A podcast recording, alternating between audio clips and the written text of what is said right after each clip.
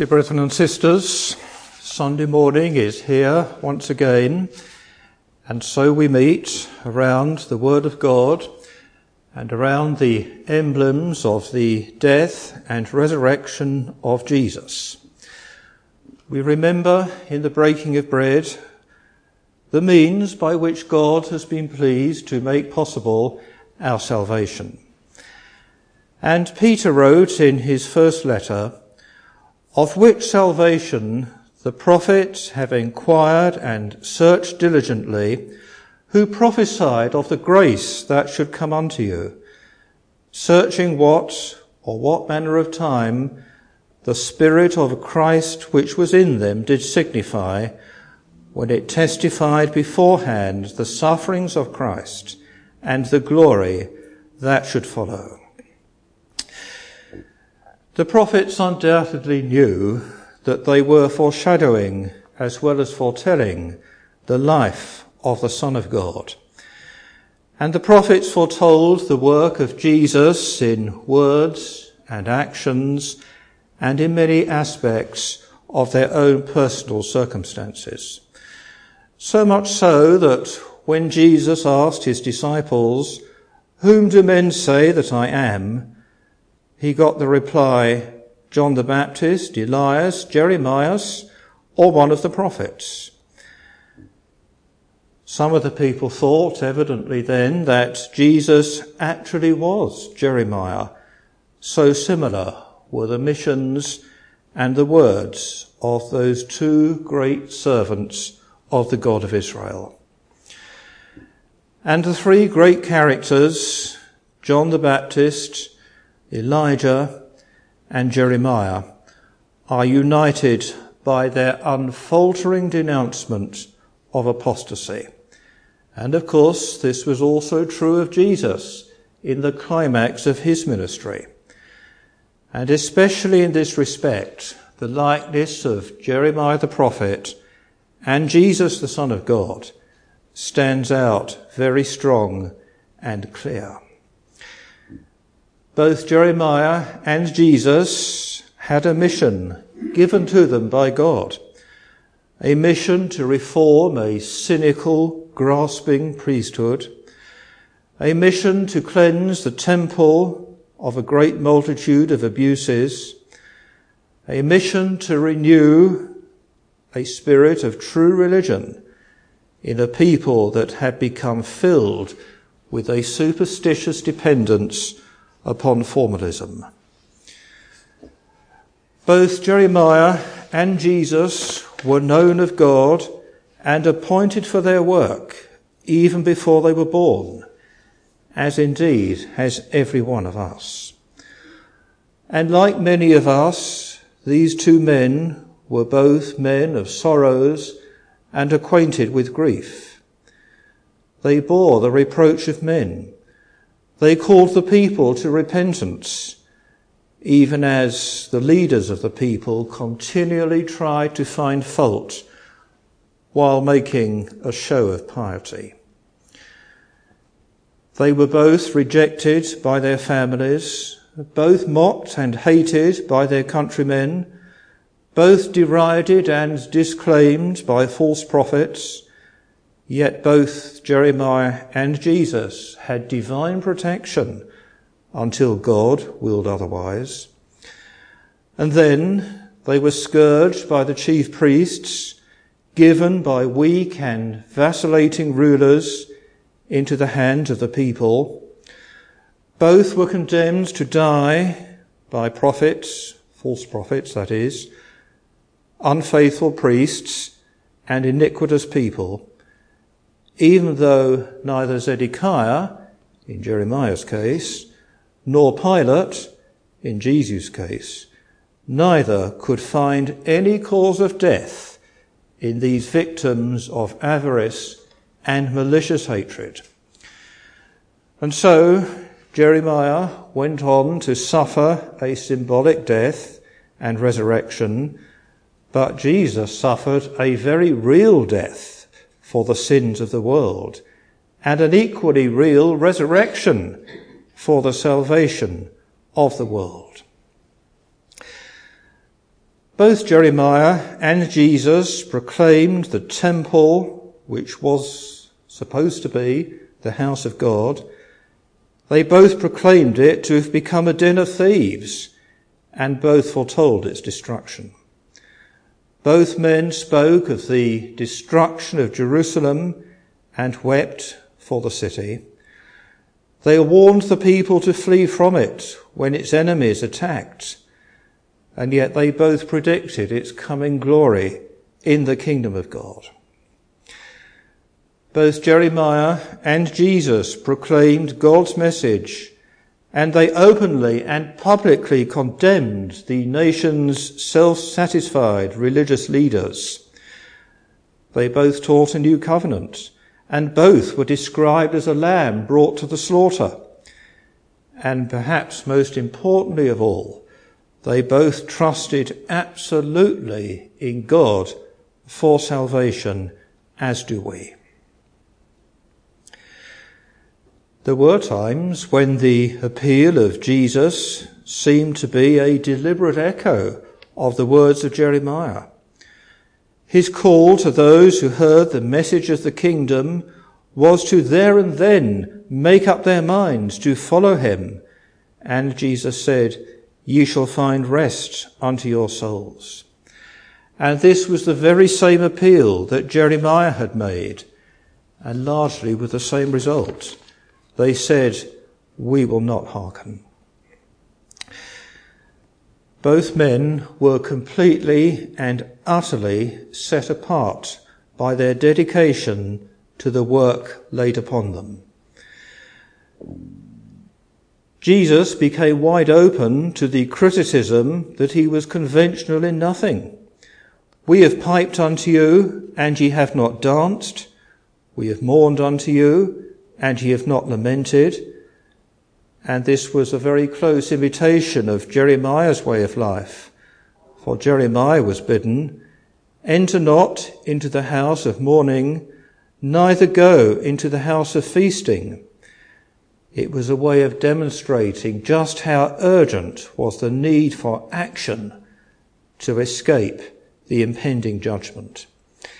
And by the time of Jesus, that need had become even more pressing just as Jeremiah reminded the nation that the Lord tries the reins to give every man according to his ways, so also Jesus warned of a day when he personally will reward every man according to his works. For now, he said, the Father hath committed all judgment unto the Son, and for that judgment we wait, but not for long. Jeremiah and Jesus were both entirely separate from the world in their way of life. The Word of God touched every aspect of their lives, just as it must for us. The reason for Israel's departure from God's law was because they have forsaken the fountain of living waters. And so Jesus said, if any man thirsts, let him come unto me and drink. And as we're all very well aware, we neglect the law and the word of God at our peril. And likewise, we too neglect separation from the world at our peril. Well, the Lord's ministry was to culminate in a sustained appeal and a warning such as only hearts of stone could resist. But resist they did because they did have hearts of stone. And throughout it all, the voice was the voice of Jeremiah. Was the temple really a house of prayer? No. So both Jeremiah and Jesus were moved to ask, is this house which is called by my name become a den of robbers in your eyes? Behold, even I have seen it, saith the Lord. And even if the words differed, the spirit of the warning was still the same.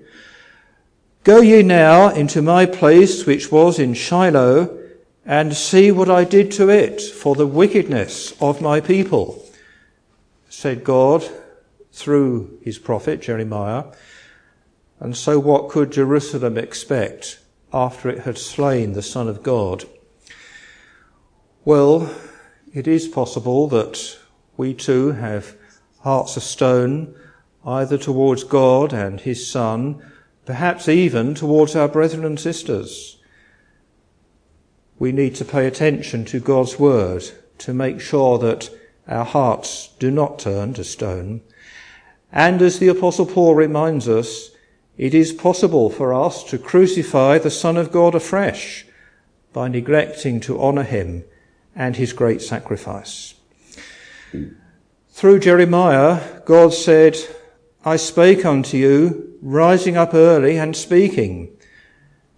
And never since Jeremiah was there such a crescendo as that which the people of Israel were going to hear from Jesus. O Jerusalem, how often would I have gathered thy children, and ye would not? And so Jesus wept over Jerusalem as Jeremiah had done before him. And yet still they bent their tongues like a bow for lies. They refused the things that belonged unto their peace and comforted themselves with falsehoods. Peace, peace, when there is no peace for the wicked. They learned absolutely nothing of the time of their visitation, but the day of judgment did come just as surely as Jeremiah had foretold, and so our day of judgment will come just as surely. It was a grim picture of wrath and inevitable destruction that was painted by Jeremiah and it was true in every detail of the judgment which the rejection of Jesus would likewise incur. Therefore, deliver up their children to the famine, pour out their blood to the sword, and let their wives be bereaved of their children and be widows, and let their men be put to death. Let their young men be slain by the sword in battle. Hew ye down trees, and cast up a mount against Jerusalem. This is the city to be visited. And I will cause them to be removed into the kingdoms of the earth. And we know how that was fulfilled in the events of AD 70 and AD 135.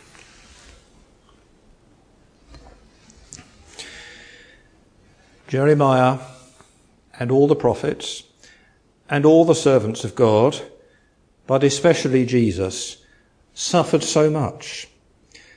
And these are people with whom we hope to share the kingdom of God. There are also other dramatic features common to Jeremiah and Jesus.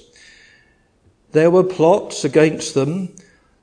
In fact, plots against the reputation and indeed the life of Jesus began quite early in his ministry, and as it proceeded, those plots intensified right up to the time of their evil consummation in Golgotha. Some 600 years earlier, Jeremiah had experienced it all, so much so that he said, Woe is me, my mother, that thou hast borne me a man of strife and contention, every one of them doth curse me. They derided him in every way they could think of. They said Jeremiah was mad. They sneered at him. He maketh himself a prophet. And their descendants said just the same about Jesus. He hath a devil and is mad. Why hear ye him? And all those repeated efforts to make Jesus look foolish in controversy were matched in the experience of Jeremiah. I heard the defaming of many. Report, say they, and we will report it. All my familiars watched for my halting, saying, Peradventure he will be enticed, and we shall prevail against him, and we shall take our revenge on him. That is a quotation from Jeremiah chapter 20. But if you didn't know that, you might well think it came straight from the gospel records, for exactly the same was true of Jesus. This treatment nearly broke the prophet's spirit. I am in derision daily. Every one mocketh me. Then I said, I will not make mention of him, nor speak any more in his name.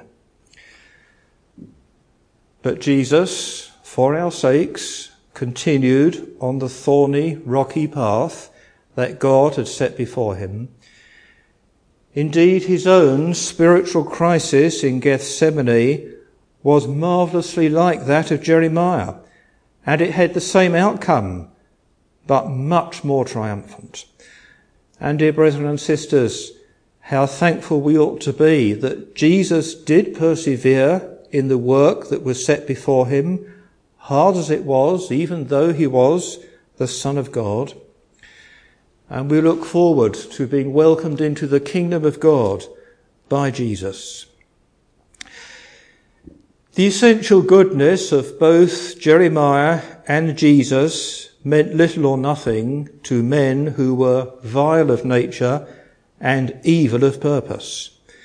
And so Jeremiah prayed, Remember that I stood before thee to speak good for them and to turn thy wrath from them. But they said, Come and let us devise devices against Jeremiah. Come and let us smite him with the tongue, and let us not give heed to any of his words. Instead of paying the least attention, they digged a pit for his soul. And again, all this might be straight out of the gospel records. Truly, as James wrote, Jeremiah was an example of suffering affliction and of patience, and it was for our sakes. And so there came a time when conspiracy was found among the men of Judah and among the inhabitants of Jerusalem. They devised devices against me, saying, Let us destroy the tree with the fruit thereof, and let us cut him off from the land of the living. And Jeremiah, in his distress, said, I was like a lamb or an ox that is brought to the slaughter.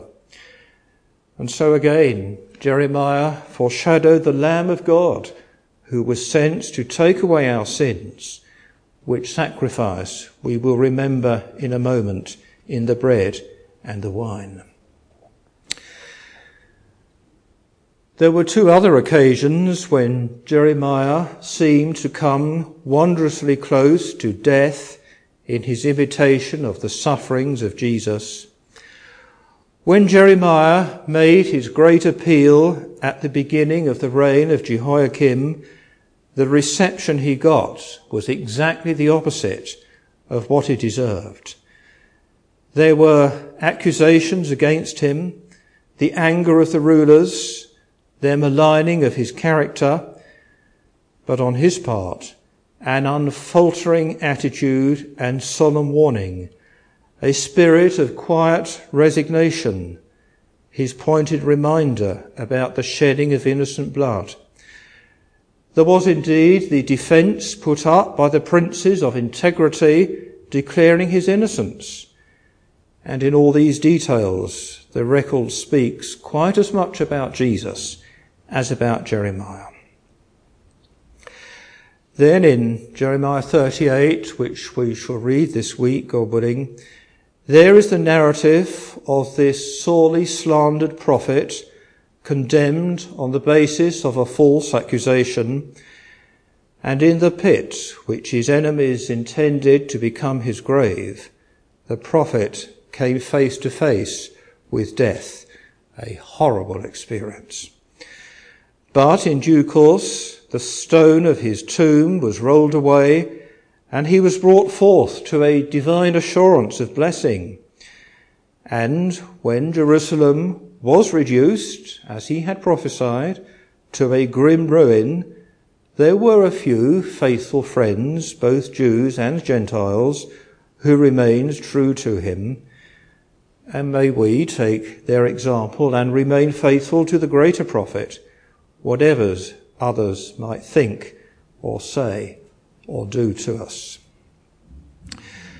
Well, the kingdom of God will soon be here.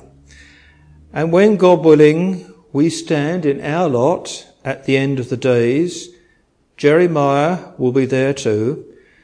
There will be so many with whom we shall make acquaintance and renew acquaintance. Jeremiah's deed of purchase, witnessed by Baruch, will prove his right to that property at Anathoth, and from his inheritance there, he will be able to look out, both literally and metaphorically, past Golgotha to Zion. There, Jesus, the Lord, our righteousness, once scorned and rejected with all the humiliation that Jeremiah knew, Jesus will reign in glory. And then Jeremiah will know that his sufferings and his almost completely unheeded witness were not, in fact, in vain. Jeremiah's sharing of the reproach of Christ will be the means of his greatest glory and joy. And this is true for us too. And all this will be possible because of the sacrifice and the resurrection of Jesus Christ, which Jeremiah foreshadowed so vividly. Like the prophet, Jesus was a man of intense feeling, both for God and for his people. And may this be true of us also in our relations with our brethren and sisters. Let us share one another's burdens as Jeremiah shared the burdens of his people, as Jesus took on the burden of sin of the whole world. All this he did to make our salvation possible. And we look forward to meeting Jeremiah and so many others in the kingdom. And now we remember the means by which our salvation has been made possible. Of which salvation, continuing that quotation from Peter, of which salvation the prophets have inquired and searched diligently, who prophesied of the grace that should come unto you, searching what or what manner of time the Spirit of Christ which was in them did signify, when it testified beforehand the sufferings of Christ and the glory that should follow. Dear brethren and sisters, none of our sufferings are in vain, and we look forward to the day when sorrow and sighing and infirmity of every sort will be no more. And now we remember Jesus in the breaking of bread.